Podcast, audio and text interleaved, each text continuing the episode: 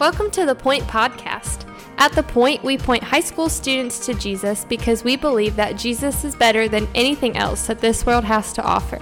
We hope that this podcast is an encouragement to you in your walk with Christ, but that it does not replace the time you're already spending with the Lord. Thanks so much for listening, and here's our awesome high school youth pastor, my husband, Justin Kinley.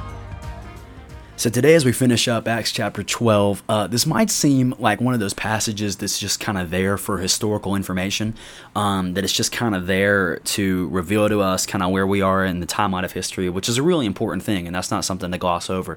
But it also has something I think that we can really practically learn um, about our life and, and just how to give God glory in the situations that we're in and the life things that we go through. And so uh, let's read Acts chapter 12, verse 20 through 25. It's kind of intense, uh, but we'll talk about it after we get done reading them. So it says, He, that, that's Herod, had been very angry with the Tyrians and the Sidonians. Together they presented themselves before him. They won over Blastus, who was in charge of the king's bedroom, and through him they asked for peace because their country was supplied with food from the king's country. So on an appointed day, dressed in royal robes and seated on the throne, Herod delivered a public address to them. The assembled people began to shout, It's the voice of a god and not of a man. At once, an angel of the Lord struck him, that's Herod, because he did not give the glory to God, and became infected with worms, and he died. And then God's message flourished and multiplied. And after they had completed their relief mission, Barnabas and Saul returned to Jerusalem, taking along John, who is called Mark. So it's a pretty intense passage, let's be honest, where Herod is, is proclaiming this public address to all these people. The people start shouting out, This is the voice of a God and not of a man. And it says that an angel of the Lord struck him, that's Herod, because he did not give glory to God. And Herod became infected with worms and he died. Right? Pretty pretty intense here, and it's it's kind of one of those passages that I think we and we said this way back in Acts chapter five too. But there's some passages that people will say, um, or there's some argument people will say where it's like, man, the God of the New Testament is so different than the God of the Old Testament, and and I, I see where they're coming from from a ballpark argument, and I see where they're coming from from um, just a very I guess light reading of Scripture. But man, you see some places in Acts where it, it doesn't seem like God is all that different, right? And, and I think, as we've talked about a lot, the, the new Christians, they would not have said that God is any different. The, they're not doing a break from Judaism. Christians in the early church, in the New Testament church, Peter and, and the apostles, they're believing that Jesus was the fulfillment of the New Test of the Old Testament. And so it's not a break from the Old Testament, it's just a continuation of the story of, of God redeeming the world. And now they know that God's redeeming the world through the death, burial, and resurrection of Christ. And so that's a that's a different tangent for another day. But but it's a it's a passage here that shows, man, man, God is still serious about His glory just as much in the New Testament as He was in the Old Testament.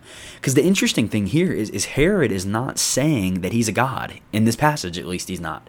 Maybe he said that in other places, but here Herod's not saying that. He, he's not giving this speech and then saying, "Listen to me, because I am a god amongst men." That's not what he's saying, right? But people are saying that about Herod. They're saying it's the voice of a God and not of a man. And apparently, Herod is doing two things. He's believing them and he's accepting that. And then on the other hand, he's not condoning them, right? He's just letting them say it. And, man, God takes his glory seriously then it, it, should scare you and it should scare me something when when man I take the glory for myself for a certain gift that I have or a certain thing that I accomplish or something like that. Man, man as Christians, we are we are living um, what I what I like to say is directional lives, right? Colossians 1 says that all things so, all things, you were created, that's you, right? All things were created by him, through him, and for him. That for him is a huge deal. That's for Christ. And so all things were created by him, through him, and for him. So you and I, as Christians, do not exist for our own glory. We, we exist for the glory of God. I think about um, last year, back in 2018, we went through a series on Wednesday nights where we talked about the Reformation.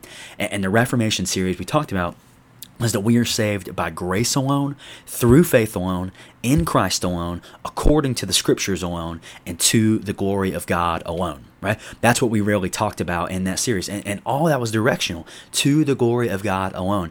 God is serious. He's serious about getting his glory, which is such an incredible thing. And so here, Herod is taking the glory of God for himself. He's calling himself a God. He's well, he's not calling himself that here, but he's letting people call that um, or say that about him. And, and God is not going to let this happen, right? God gets the glory, and no man can steal glory from God, nor should they. And, and, so God takes his glory very seriously here, and it's something that we should reckon with. It's something we should wrestle with. Okay, with, with the gifts that I've been given, with the talents that I have, with the things that I do, am I seeking, am I striving for my own glory, or man, am I seeking to live a directional life in which I give glory to God? And so that's such a huge thing, huge thing to get um, that, that, our lives are directional. All things are created by Him, through Him, and Him. My life should be um, just a megaphone for the glory of God. And, and, is my life being played out in that way? And am I living my life for my own glory, or am I living it for the glory of God? That's a question worth asking today. Thanks so much for listening. The Point is a ministry of First Baptist Church Indian Trail for high school students. We offer life groups every Sunday morning at 8, 9:30, and 11 o'clock, and we meet on Wednesday nights at 6:15. For more information, you can go to our church's website at fbcit.org.